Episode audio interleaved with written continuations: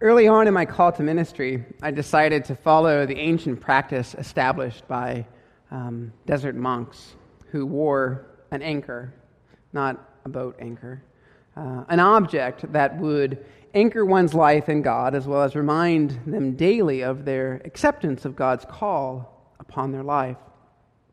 An anchor can be anything. It can be a rock, it can be a necklace, it can be a rosary, uh, an icon, a book, an article of clothing, absolutely anything.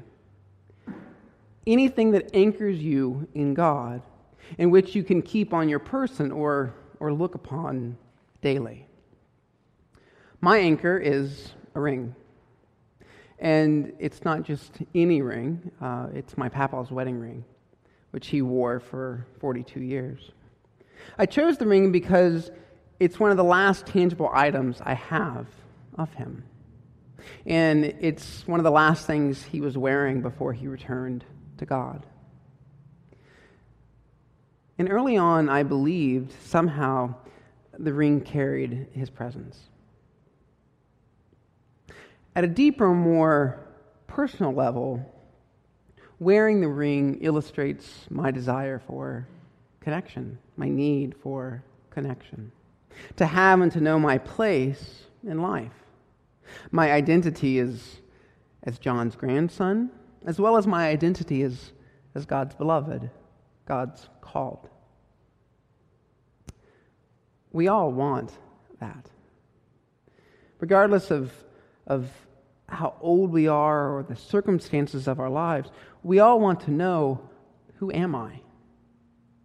We all want to know where are the connections that will sustain my life? We all want to know where is my place in the world? Those are the questions that Jesus is addressing as he speaks to the disciples in today's gospel. Once again, we find ourselves in the upper room during the Last Supper. And Jesus is sharing final words, speaking a final sermon. He is preparing his disciples for life without his physical presence, foreshadowing what resurrected life, Easter life, is to be like.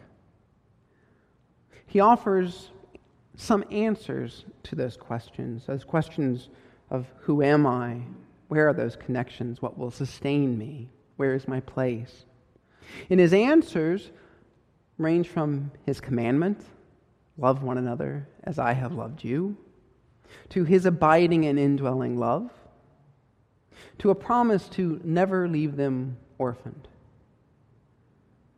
All connections that will sustain them through the journey. Most of us spend a lifetime searching for those answers and trying desperately to make them our own. They must, however, those answers, become more than just intellectual answers. They must become lived answers. and we must learn to trust and live those answers in relationship.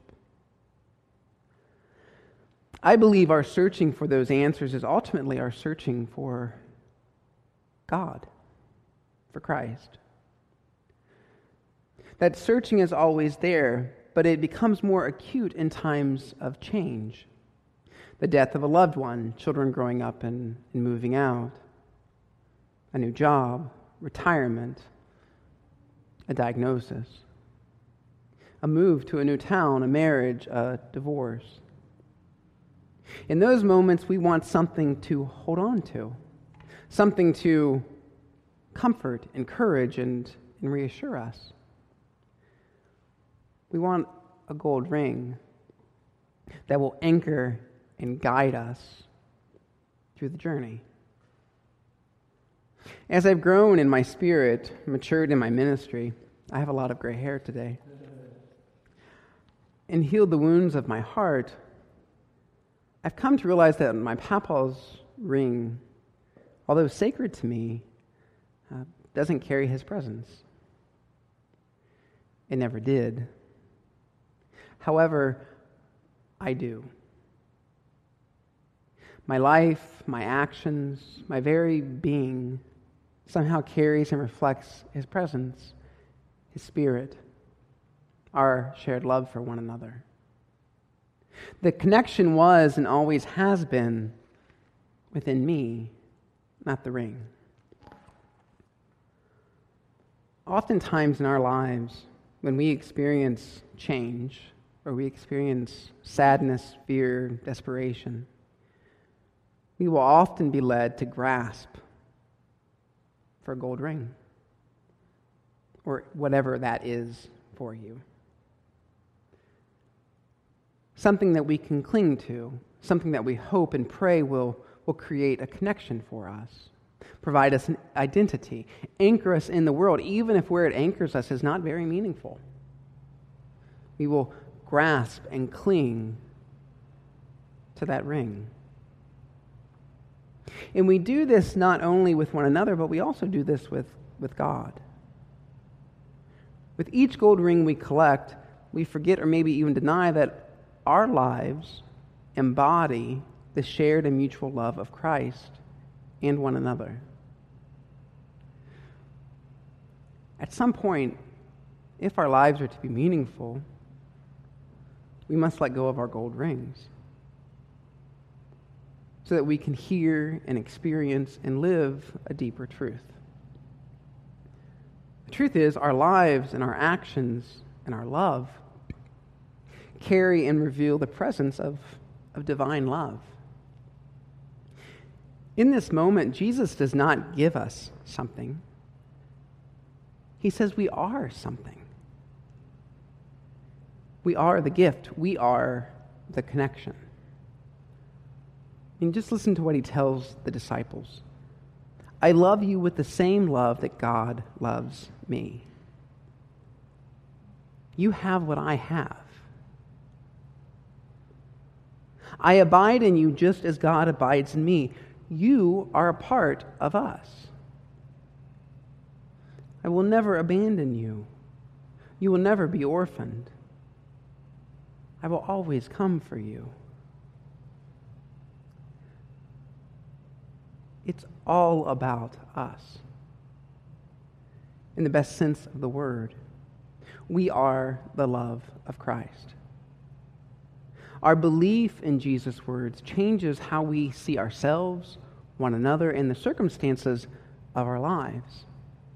It changes how tightly we grasp to those gold rings.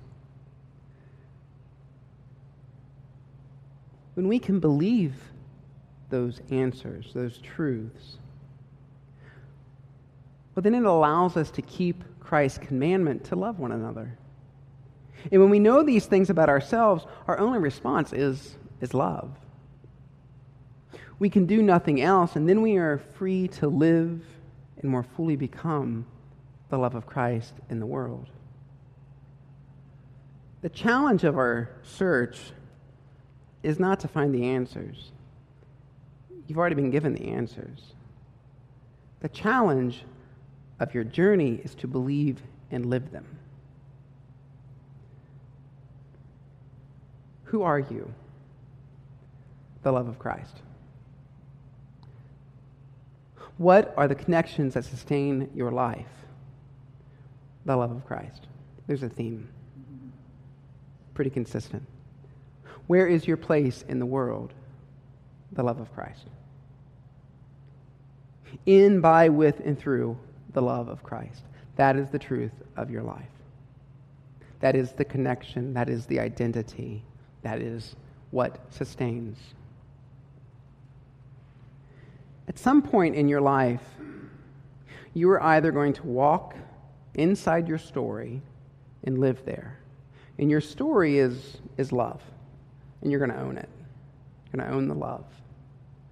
Or you're going to spend your life standing outside of your story and hustling to feel that you're worth something. That's the truth of this day. But you have to decide if you're going to live in love or spend your life living outside of it, hustling to feel worthy. Thanks be to God. Amen.